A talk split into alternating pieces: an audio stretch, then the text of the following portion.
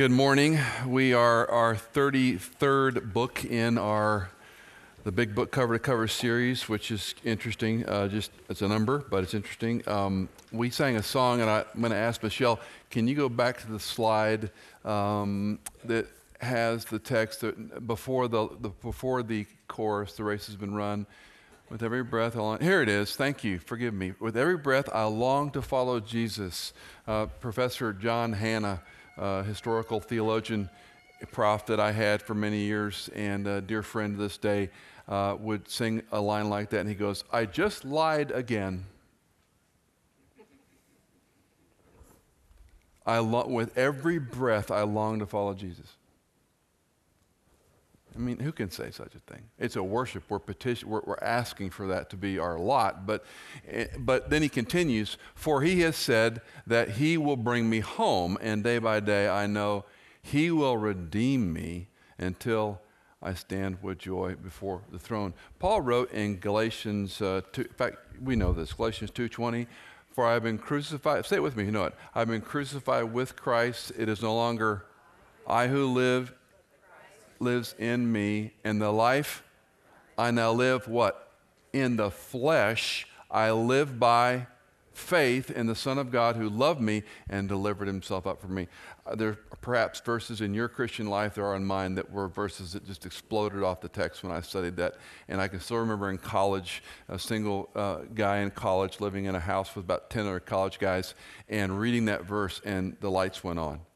It's not making the flesh better. It's the life I live in the flesh. I live by faith in the Son of God who loved me and delivered himself up for me. But it is the life of flesh that we live in and we're torn. And so I read a phrase like that and I go, oh. the flesh part of me goes, I don't, I don't with every breath long to follow Jesus. I don't. That, that would be uh, uh, super religiously zealous to say that and a lie. Um, but why? He has said that he will bring me home. And so the destination of the song, the movement of the song is we're going somewhere. And so what? Day by day, I know He will renew me until I stand. And that's the great part that He forgives us again and again and again and again. Father, we come before you as broken men and women. Sinful though we be, you love.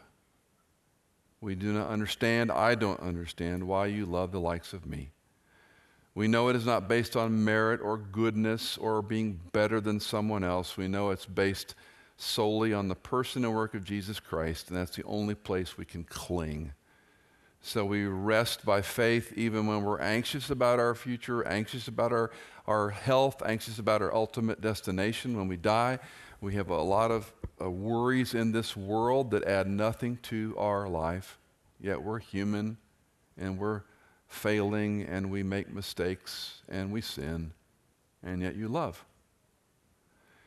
Help us to be more motivated by love and grace and mercy toward you and toward this life than simply always running and repenting and thinking about how we're forgiven.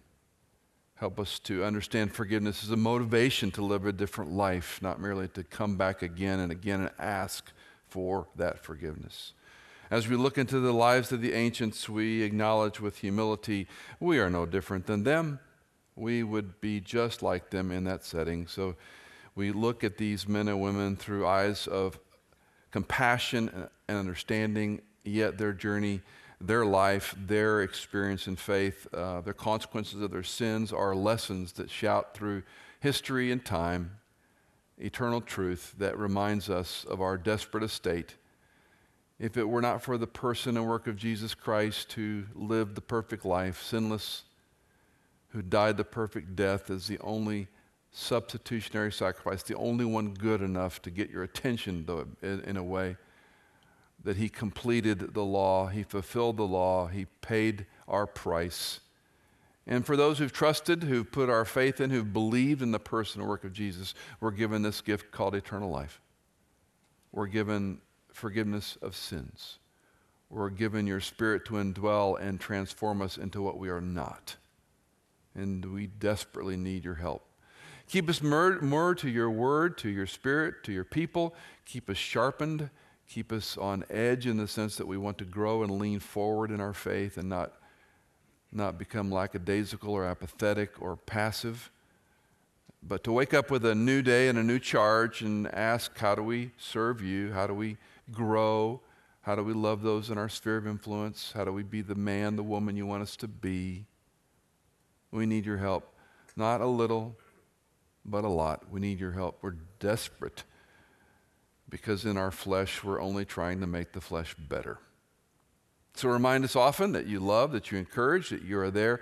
Uh, encourage us daily to be in the Word, to be quiet with you, to be in prayer, to take these spiritual disciplines seriously, not because they merit favor, but because they forge a relationship. And that is knowing your word, your mind, your spirit, and to be the men and women that represent Christ well. We ask for your help in Jesus' name. Amen. Well, eh, we are in the series, the big book cover to cover, and we come to this minor prophet named Micah. It, he prophesied during a period of social injustice in Judah. We've talked again and again, bears repeating, about the northern kingdom and the southern kingdom. The northern kingdom is Israel in the north, Judah in the south. I comes before J. This is the divided kingdom. This is not what God intended back to the Davidic monarchy. Uh, Saul, of course, is an also ran. He's not considered the first king in Israel. David is. And that is very important as we look at the book of Micah. Um, to go back to our friends Bruce Wilkinson and Ken Boa and their great resource talk through the Bible. Micah prophesied during a, a period of intense social injustice in Judah. False prophets preached for riches, not for righteousness. Princes thrived on cruelty, violence, and corruption. Priests ministered more for greed than for God. Landlords stole from the poor and evicted widows. Judges lusted after bribes. Businessmen used deceitful scales and weights. Sin had infiltrated every segment of society. A word from God was mandatory. And that, that applies today, does it not? There's nothing new, uh, 800, 8th, BC, uh, 8th century BC. They continue Micah enumerates the sins of the nation, sins which will ultimately lead to destruction and captivity. But in the midst of blackness, there is hope. A divine deliverer will appear, and righteousness will prevail. Though justice is now trampled underfoot, it will one day triumph. Um, so we've got these tandem things going, a lot of overlap with these prophets, a lot of overlap with the time span, what's going on. Uh, Micah is delivering this to the southern part of the country, let's say, uh, although the northern kingdom is an earshot, they're, they're aware of this. In every prophetic record, whether it's a major or minor prophet, judgment and condemnation and the warning of wrath is the prominent theme. But they all tie back to a number of things. They all tie back to Abraham. They all tie back to the Mosaic covenant. Abraham is the one that God chooses to build his people group called Israel. Moses is the one he gives the law to to give to his people. So those two patriarchs, those two fathers are imprinted in the mind of every good pious Jew and they should be for every Christian. You should understand our legacy goes all the way back to God choosing Abraham and God choosing Moses to be the lawgiver.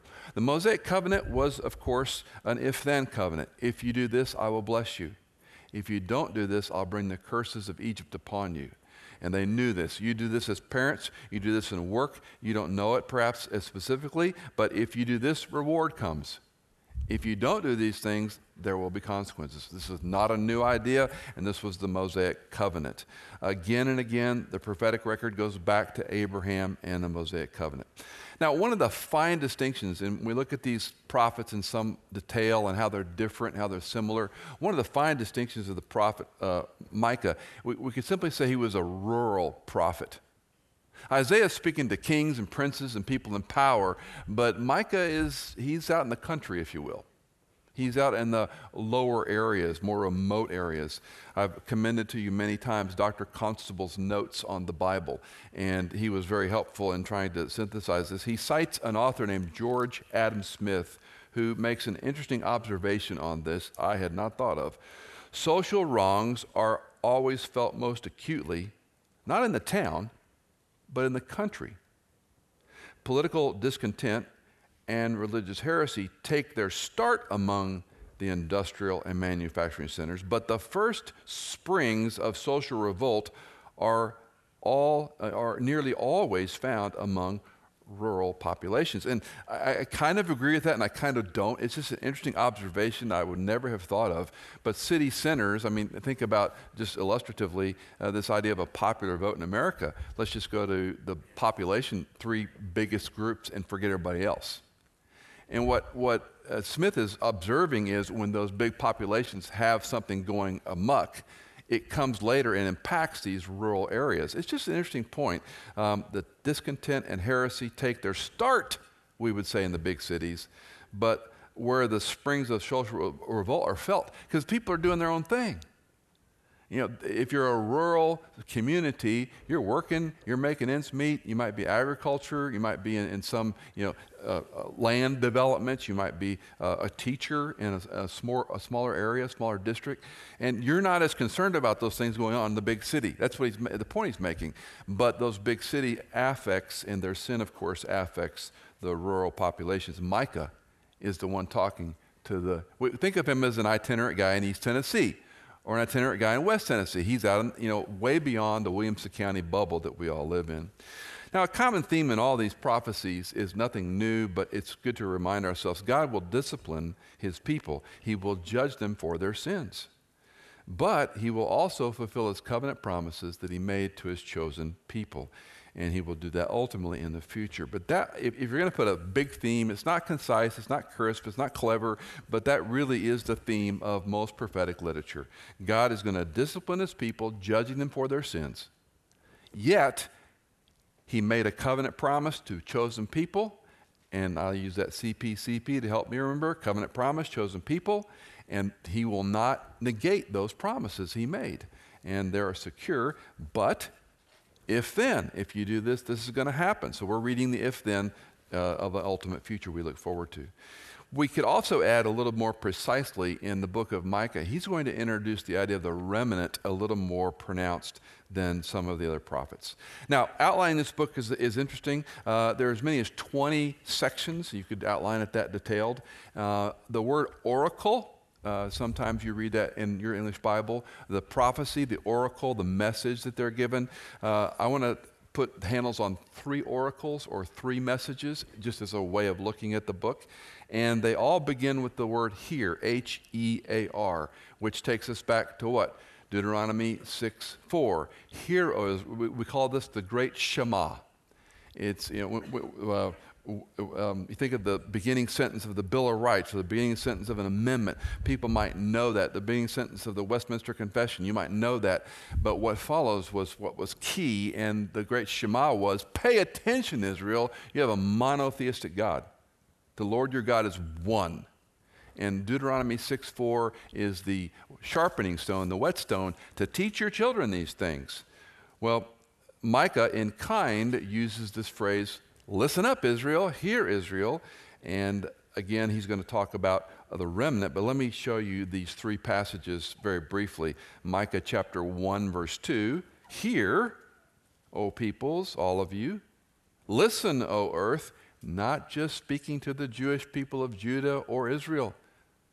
In fact, Goyim, the nations, is mentioned in the book of Micah. Hear, O peoples, all of you, listen, O earth, and all it contains. Let the Lord God be a witness against you, the Lord from his holy temple. Pay attention. Second one, you might hinge the book on, chapter 3, verse 1.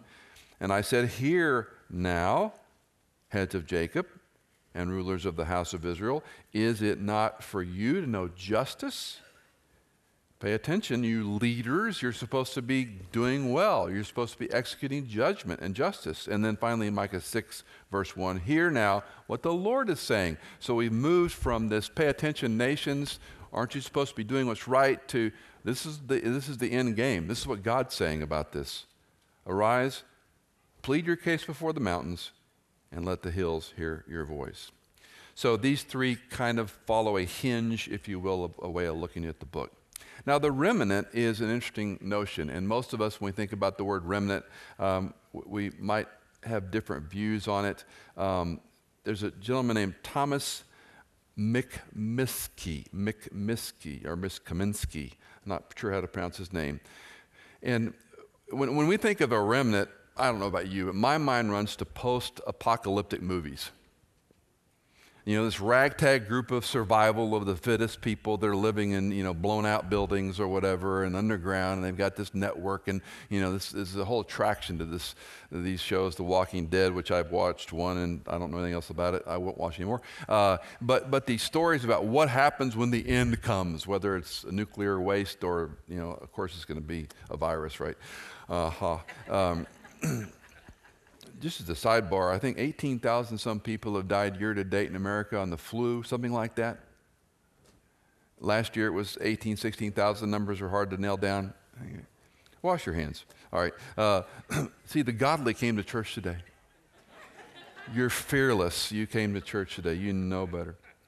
Um, well, so you think about this post apocalyptic remnant thing, and um, Mikaminsky, however you say his name, Mik- Mik- Kaminsky uh, has a fascinating take on this. Micah's doctrine of the remnant is unique among the prophets and is perhaps the most significant contribution to the prophetic theology of hope. The remnant is a force in the world, not simply a residue of people, as the word remnant may seem to imply. It is a force that will ultimately conquer the world. This was a game changer for me. I, would never thought of a remnant being observed that way. Now, understand, he's talking about the book of Micah, not all of Scripture. He continues this triumph, while presented in apparently militaristic terminology, is actually accomplished by other than physical force. By removing everything that robs his people of complete trust in him, the ruler of Bethlehem, from Bethlehem will affect the deliverance of his people. Now, watch this last sentence. The source of the power of God's people in the world is their absolute trust in him and his resources. This is a really good lesson. The source of our trustworthiness, our power, our confidence is in God's resources, not man's. And again, this is a game changer for me theologically thinking. It's a great lesson. How many times in history do we look back at Christians who were this remnant or a cloister or they were anti the church or anti the people or anti government or, you know, and they lived in communities. And even in your lifetime, I mean, whether you look at the Branch Davidians or the Jones Massacre, I mean, there's all sorts of illustrative, you know, where you have cults that pull away and they call themselves a remnant, but they're toxic and they're ingrown and they're, uh, they're sick and spiritually abusive, and on we could go. And uh, Mikaminsky is, is saying something different here. The source of power for God's people in the world is their absolute trust in Him and His resources. Uh, all else is of the flesh. And we, again, in our Western mindset, I think we all, uh, maybe not intentionally, but I think that the, the unconscious way we work is if I get these things accomplished, I'll be okay. Whether it's your job, your career, your finances, your raising your children, your college funds, your music career, your medical career, your education. If I do these things, then I, I expect a sort of a general trajectory. And that's not bad or wrong, but we, a lot of that's just in the flesh, isn't it? And then if we're in athletic, if we're athlete or we're in music or we're going down the road, we're doing our best and we're hoping things line up so we get the opportunity, same as in business. And then when it happens, and so we're doing our best. Are you doing your best? Nothing wrong with that. But the subtlety is, am I doing this simply in the flesh? Which is why I began with the song and talking about Galatians 2:20. The life I live in the flesh I live by faith in the Son of God. And it's a tension I think we all live with all of our lives. Well, like all prophetic literature, there are warnings and judgments that are unmistakable themes. Micah has an interesting way of spelling these out. It's pretty easy to see, and you can see it on the screen. He talks about broad people groups and then he addresses individuals. And the broad people groups are Samaria and Judah, and then individuals are kind of a shopping list of sins.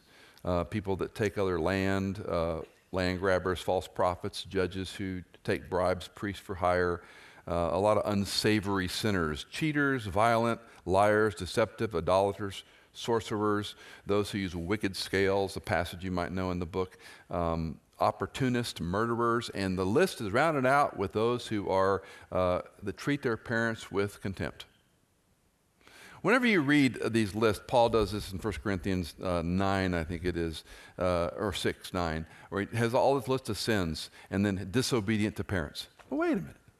How does murder and adultery line up with disobedient to parents? I mean, that's so, you know, the Bible must be wrong and out of context.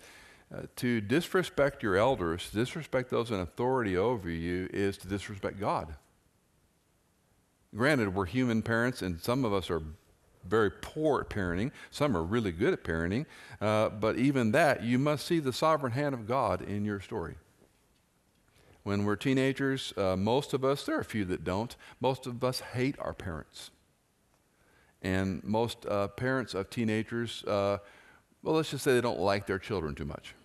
They love them, but they don't like them too much and um, you're knowing you're just praying that you know their brains being formed their emotions are on, on edge they're going through a lot of stress in life. Uh, middle school and high school are very difficult, not minimizing, they're very difficult times of our, uh, our, our generation was different. Today, a middle school is a crucible. It's really challenging to be a middle schooler, and social media does not help them succeed in life. And so you have all these tensions. All that to say, you know, this, this is a reminder as both parents, grandparents, and younger people respect your elders, respect your parents. Doesn't mean they're right, they're perfect, they make all the best, but they, hopefully, in the main, especially in a Christian home, we're looking for men and women that are trying to raise their children, single parents, to love Christ, to, to be responsible, to find something you love in life. Micah is pointing out when you disrespect your parents, you're disrespecting God. That's strong medicine. Well, with these break, breathtaking judgments that he goes from national all the way down to disobedient children, um, we're, we're looking at the things that are going to help us in Micah. And I, I don't want to differentiate the appeal of truth and the appeal for truth. It's a very small prepositional difference. The appeal of truth, truth is attractive, and the appeal for truth. I want truth. And this is the subtext of the book of Micah he's going to say, You're going to come to find God at some point. There's an appeal to truth. Huh, I wonder who's true. And then there's also looking for it. And do we know it's true? Think about our current election cycle. Do we believe anything people are saying when they're candidating? They change their positions with the current poll. So there's a, there's a baked in disbelief, and we're looking for where's the truth teller? Where's the one that has truth, right? Well, that's a pipe dream when it comes to politics. It's so wrought with intricacies. Um, and I love politics. I love men and women that have the courage to do that. But Micah is pointing out the same thing. Nothing is new. The appeal of truth and the search for truth remains. Micah chapter 4, verse 2. Many nations will come and say, Come and let us go up to the mountain. Whenever we go up to the mountain, what are we doing? Worshipping. When you go up to the mountain, you're going to worship. Let us go up to the mountain of the Lord and to the house of the God of Jacob, that he may teach us about his ways and that we may walk in his paths. For, the, for from Zion will go forth the law, even the word of the Lord from Jerusalem. As many times as I've traveled to Jerusalem and Israel and done tours and led tours and been part of tours, um, I'm struck by the nations that come to this little tiny piece of dirt for all kinds of reasons. It's a, it's a strange bucket list. I find people are happy to go to Europe or Australia or New Zealand, but they're always skittish about going to Israel. It's just striking how people, we have this idea. We watch too much CNN or whatever. I don't know. We, we just, Israel's dangerous. Yeah, I feel safer in Israel than Antioch. But you go to Israel and you see the nations come to this little tiny sliver of land. And I sit back and go, why? Why do they come here? What draws them here? What idea did they have? Why did they come? And I think it's God's delightful sense of humor. They're coming looking for truth. Now, I would write this in pencil or take it tentatively. This week, I wondered if there's an allusion here to the Sermon on the Mount. The nations will come and say, the Goyim in the Hebrew text will come and say, Come, let us go up to the mountain of the Lord, And when Jesus fed the 5,000, the Decapolis, the 10 cities, and that's not specifically 10 cities, it's like all these surrounding, we'd say the greater metropolitan area or middle Tennessee. The 10 cities came up. The rumor of a man performing miracles and multiplying fish and loaves brought people from the northern area of Israel, not all of them necessarily Jews. We have no indication that says they were only Jews. And certainly by Pentecost, you see Jewish people that spoke all sorts of different language groups. But I find it striking that the Sermon of the Mount, Sermon on the Mount, and all the imagery from uh, Mount Moriah, where Abraham is going to offer his son Isaac as a sacrifice, where, uh, where the temple complex is established, and under uh, Solomon's time. Uh, it all happens on that mount, and you kind of wonder mountains going up to worship, maybe this was Sermon on the Mount. It's certainly an allusion to Christ because in chapter 5 we have the most messianic uh, minor prophet information of any minor prophet. Many people have referenced. He talks more about Messiah's birth than any other prophet in Scripture. Micah chapter 5 has a sweeping prophecy. Let me just read through these verses. Micah chapter 5, verse 2. But as for you, Bethlehem Ephrathah, too little to be among the clans of Judah, from you one will go forth from me to be a ruler in Israel. His goings forth are from long ago, from the days of eternity. Therefore, he will give them up until the time when she who is in labor has borne a child. Then the remainder of his brethren will return to the sons of Israel and he will arise and shepherd his flock in the strength of the Lord, in the majesty of the name of the Lord his God, and they will remain, because at that time he will be great to the ends of the earth. This one will be our peace. When the Assyrians invade our land, when he tramples on our citadels, then we will raise against him and uh, against him seven shepherds and eight leaders of men. Christ is going to come from Bethlehem Ephrathah. We all know this. Uh, Matthew chapter 2, verse 3 to 6, calls on this passage to talk about the Christ lineage. Do you know who else was born in Bethlehem besides David that's of importance? David. Who's the first king? Not Saul, David. David is born in Bethlehem, 1 Samuel 16:1, verses 18 and 19. You can look it up on your own. It's super easy. The lineage of David, the throne that will last forever, the loins from whom Messiah is going to come, is the Davidic promise. 1 Samuel chapter uh, 7, uh, chapter 3, verse 17 and following. This is the Davidic promise, the eternal kingdom. 2 Samuel. I'm lost. Forgive me. 2 Samuel. And here's the Davidic promise. And oh, by the way, Jesus also comes from the line of David. Both of them were born in Bethlehem. Chapter 5, verse 2 expounds Jesus' eternality. It references from the days of long ago, the days of eternity. This is a clear prophecy about the Christ. Now, when this unstoppable judgment comes to the shore, God's requirements for man haven't changed. And this is the verse we all know in Micah chapter 6, verse 8. Let's read this one together because you know it. Micah 6, verse 8. He has told you, let's read this together. He has told you, O man, what is good, and what does the Lord require of you, but to do justice, to love kindness, and to walk humbly with your God. Um, many, many people uh, love this passage. My wife loves this passage. Some of you might know the name Sam Erickson. Sam is a legend in a number of ways. He started the Christian Legal Society many, many years ago. He was in California uh, involved with what became known as the Clyde McKnight trial, took it all the way to the Supreme Court and won. He was the one who uh, came up with the equal, equal access bill. So if you have a chess club in school, you can have an FCA club in school. And Sam was a, a warrior for these things. And uh, this was Sam's motto do justice, love kindness, and walk humbly. How counterintuitive to the way we live life. Maybe we work toward justice, but we don't always love kindness, and certainly we, well, not all of us, but we may have a problem with humility. We may have a problem keeping our mouth shut. Let others speak well of you in the gate. Don't, don't toot your own horn.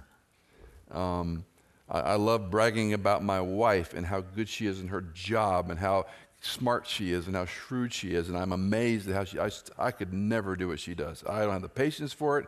I don't have the temperament for it. And I just marvel at the way she works with people. And I just go, she's amazing. She can't say that about herself, but I can. Let someone else talk about you. Micah says, What's God require? Do justice, love kindness, walk humbly. You could do worse than focusing on those three things your whole life. And that's why it's an attractive passage. God made man in his image. He made them male and female. He made us to be one. He made us to have a relationship with him, to worship him. And in this remarkable passage, he gives us this simple, simple alignment. What's he, what's he want of you? See, too many Christians, uh, God, here's my passion. I want to do this. Bless my passion. And I don't mean to pick on anybody or hurt anybody's feelings, but we're in the middle of Music City. We're in the middle of an arts culture that if you're going to be in art, you're going to have to be somewhat self promoting and somewhat about your art, right? I mean, it's, it's like a friend of mine who's a Christian politician. Yes, there are Christian politicians. And uh, I said, How can you run for office and not be self promoting? He had no answer for me. And I don't think you could. So, at some level, if you're a musician, if you're an artist, if you're art expression, you've got to put yourself out there, which is a risky proposition for men and women who are in art. But can you do it humility with humility? Sure. It seems counterintuitive. A, a lot of social media and marketing and PR people talk about basically your brand and self promoting. And I always get a little uncomfortable with that language. Not that there isn't a place for it, but how do we do it to do justice, love kindness, and walk humbly before our God? Well, that remarkable passage probably eclipses what I think may be a more attention getting passage, and that's in Micah chapter 7, verses 18 through 20. Who is a God like you, who pardons iniquity and passes over the rebellious acts of the remnant of his possession? He does not retain his anger forever because he delights in unchanging love. Who is a God like you? It's a very clever wordplay, and this is where I wish we all, I wish Babel had never occurred, and we could all read Hebrew and Aramaic and Greek. Who is a God like you is the name Micah in Hebrew. So this is why people say Micah wrote the book. It's a wordplay. M in Hebrew, not always, a lot of times it's a prefix and it's a question mark. So the name Michael, those of you that are named Mike or Michael, uh, it's a wonderful name. I grew up learning it meant uh, one who is like God. Don't tell a child that, that can go to their head. Um, when I learned Hebrew, I, I understood what the word really means. Mich, the, the prefix M, is a question mark. El, Elohim, El Shaddai, okay, Michael, Michael. So look, it's a question. Who is like God? Answer no one. That's an even cooler name. Michael the archangel. We consider him second to Lucifer, second to uh, the, the primary angel who, the, who was made to be over the angelic realm. And he falls, of course. And Michael the archangel is the one dispatched to do so many things. Uh, so think about the most amazing created angel in the, in the angel you know, kingdom, if you will. And he, who is like God? Not even this one. It's a great name, Michael. Micah is asking the same question. Who is, who, is a God like you? Answer? Nobody. But look what Micah is saying, unlike what I'm expositing, who pardons iniquity and passes over the rebellious acts of the remnant. He does not retain his anger forever. He's not mad forever. His wrath is true, it's going to be there because he delights in unchanging love. Um, verse 19 he will again have compassion on us. He will tread our iniquities underfoot. And there's got to be an allusion to Genesis 3:15 on this. There's got to be an allusion of the, you know, if you grew up Catholic, you saw the, the, the picture of Mary and, and in the Sacred Heart, and you saw the snake in different images, and you see Christ, the Sacred Heart, and he's standing on a, a snake's head at the bottom of it. That's where the imagery comes from. And here we have the same in imagery. He's going to tread iniquities under his foot. Yes, you will cast all their sins into the depths of the sea. Isn't that a good thing to know? If you're, if you're a person that has a, a sensitive conscience and you feel guilty and ashamed a lot, or it can be stirred up quickly and you uh, I was that way early, in early Christian life. When I first came to Christ, it was so dramatic. I was so ashamed of all that I had done and been before I knew Christ. And it haunted me. It haunted me. And add to that the Catholic upbringing of working off your sins and doing penance and you know all these type of things that can, in, a young mind, can play havoc on your faith. And I remember vividly growing in Christ, going, "Wait a minute, uh, you're forgiven. You're forgiven." And as Luther would talk about in his own life when he had these fights with the devil, uh, the man between God and the devil, and he, he would preach the gospel to himself, he said. So when the temptations came that I'm ashamed, I deserve hell, uh, they used the word mortal sin a lot, mortal sin in my life, I know I should go to hell. And he would preach the gospel to himself, saying, No, you believe Christ's promise, not your own guilt or the devil's temptation. And that's the way, that, really, the Lutheran thing, that's the, that's the solution to your anxiety as a Lutheran, is you preach the gospel to yourself. Your anxiety to Catholicism is you do good works and you try to be a good person. Your anxiety in the evangelical Protestant Calvinism, or whatever you want to call it, is you trust in the gospel. You trust in the promise of God's word, even though your mind plays havoc with you. Am I good enough? Am my sins forgiven? I'm listening, I've shared this with you before. Phillip Cary has a number of courses in the Great Teaching Company or the Great Courses, whatever it's called today. And I've listened to this, his courses over and over and over and over. Love the way he communicates. And he uses that analogy that every, quote, religion has anxieties. If, how are you going to deal with your sin? Are you really sure you're saved? Do you know that you know that you know that you're going to heaven when you die? And that resonates universally with anybody that's got a conscience what happens when I die. And again, in antiquity, people died at a lot higher rate than they do today. So death was a lot more around you. You were more aware of your life being brief. And Cary makes this observation about the anxieties that Catholics have, not new to me. Anxieties Lutherans have, anxieties Calvin. I love the analogy that what are you worried about? Why am I off on this long ditch? Because he will have compassion on us. He will tread our iniquities underfoot, yes, you will cast all their sins into the depths of the sea. You're forgiven, men and women. You are forgiven. He loves you. He loves you. And the guilt and shame that can stir up from what you did with, you know, when you were a young person, licentious, immoral, drugs, whatever it was, your pride, whatever it is that haunts you, he forgives you. That's a remarkable thing. Yes, we should celebrate this, not live in shame and fear. I mean, we've been exposed a long time ago. It's nothing new to him, but you're forgiven. No matter what you've ever done, no matter what you're currently doing, he forgives. You and I must ask. We must seek him. He doesn't do it carte blanche, but as John tells us, he, if we confess our sins, if we acknowledge we're sinners, um, and that would be again Luther, he would metaphorically you know, tell the devil, Yeah, you're right, I should go to hell. Yeah, you're right, I'm a moral sinner. Yeah, you're right, I'm a terrible person. You're right, you're right. Go to hell, devil. I'm going to trust the gospel. I'm not going to trust you. And he would tell himself every day this in his de- deep depressions he had. Verse 20, you, give, you will give truth to Jacob and unchanging love to Abraham, which you swore to our forefathers from the days of old. To paraphrase Ralph Smith, this is only possible because God pardons iniquity and does not remain angry. This is only possible because God pardons iniquity and he does not remain angry. Do you hear that? He is a God of compassion who treads iniquities underfoot, casts sin into the depth of the sea, and keeps his covenant with Abraham. Micah caught a glimpse of the future kingdom of God when he saw that a future ruler in Israel would be born in Bethlehem.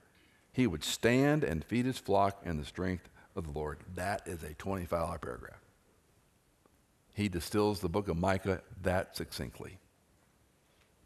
God pardons iniquities and does not remain angry. Some of us had angry parents, angry fathers, angry mothers. You can still wake up in a cold sweat dream with an angry parent over you, or angry uncle, or somebody mad at you as a child. What a terrible thing for a child to be around an angry adult. That's horrible. It's unconscionable. Even if they're a brat, it's unconscionable. You don't throw anger and wrath at a little person who's defenseless to get someone who's older and stronger. God doesn't remain angry. I, I don't know where you are in your spiritual maturity and growth. Uh, this was a revelation to me about 15, 20 years ago. God's not mad at you, Michael. And I'm not going to blame it on the Catholic Church or parenting or however, you know, my, I hate the word my story, however my story came together. I'm not going to blame it on that. My reality was I thought God was mad at me. And I'm not going to analyze the whys behind that. I'm going to analyze how do I respond? And why do I think he was angry? Well, I had a bad idea who God is. I had bad teaching. I had bad understanding. I had bad, maybe self information. It doesn't matter. I'm not trying to pin it on anybody. I'm acknowledging that was, that was freeing. Can I say it one more time? God's not angry at you. He hates your sin. He hates my sin, but he's not angry at you. He's a God of compassion. And finally, Bruce Waltke, another marvelous, wonderful quotation. In his first prophecy, Micah pictures Israel's ruler as a victorious conqueror. I love that. I would have never put those words together. A victorious conqueror. He rises from his heavenly throne, marches forth from his holy sanctuary, strides upon the earth's heights under the heat of the Lord's glowing wrath and under his heavy tread, the eternal and majestic mountains melt and flow like hot wax. What great language. And the arable, uh, I had to look that word up. That's land that can be furrowed or plowed or used to cultivate. And the arable plains, where mankind finds its immediate source of life, split apart like waterfalls, roaring down a rocky gorge. When this majestic God suddenly erupts with awesome power, puny human walls and fortifications crumble and fall into ravines. And again, if you've been to Israel, you see it. These fortifications that were built around the temple complex, and they're huge rocks that weigh tons, and they crumble and are in a rubble that it would take gigantic equipment to set aright again humans feel secure as long as the long suffering God remains in heaven. But when he marches forth in judgment, they are gripped by the stark reality that they must meet the holy God in person, says Bruce Waltke. You have a God who loves you. You have a God who does not take sin lightly. You have a God who uh, sent his son to endure that wrath in our place instead of us. And if there's one point of the book of Micah, is that you're the remnant. If you're a believer in Jesus Christ, you are a small percentage of those on the planet who love and follow Christ. And from perhaps a way of rethinking that is how do I influence my sphere? How am I a good witness to those around me? Uh, we're not going to be Billy Graham or whoever else you want to fill in the blank, but you and I have a sphere of influence. And how do we see the people God's put in front of us and say, you know, I need to love them. I need to be humble, do justice, love kindness, and walk humbly before God. And let those people see that you have a different way of living because you have a different life. And that's all our hope.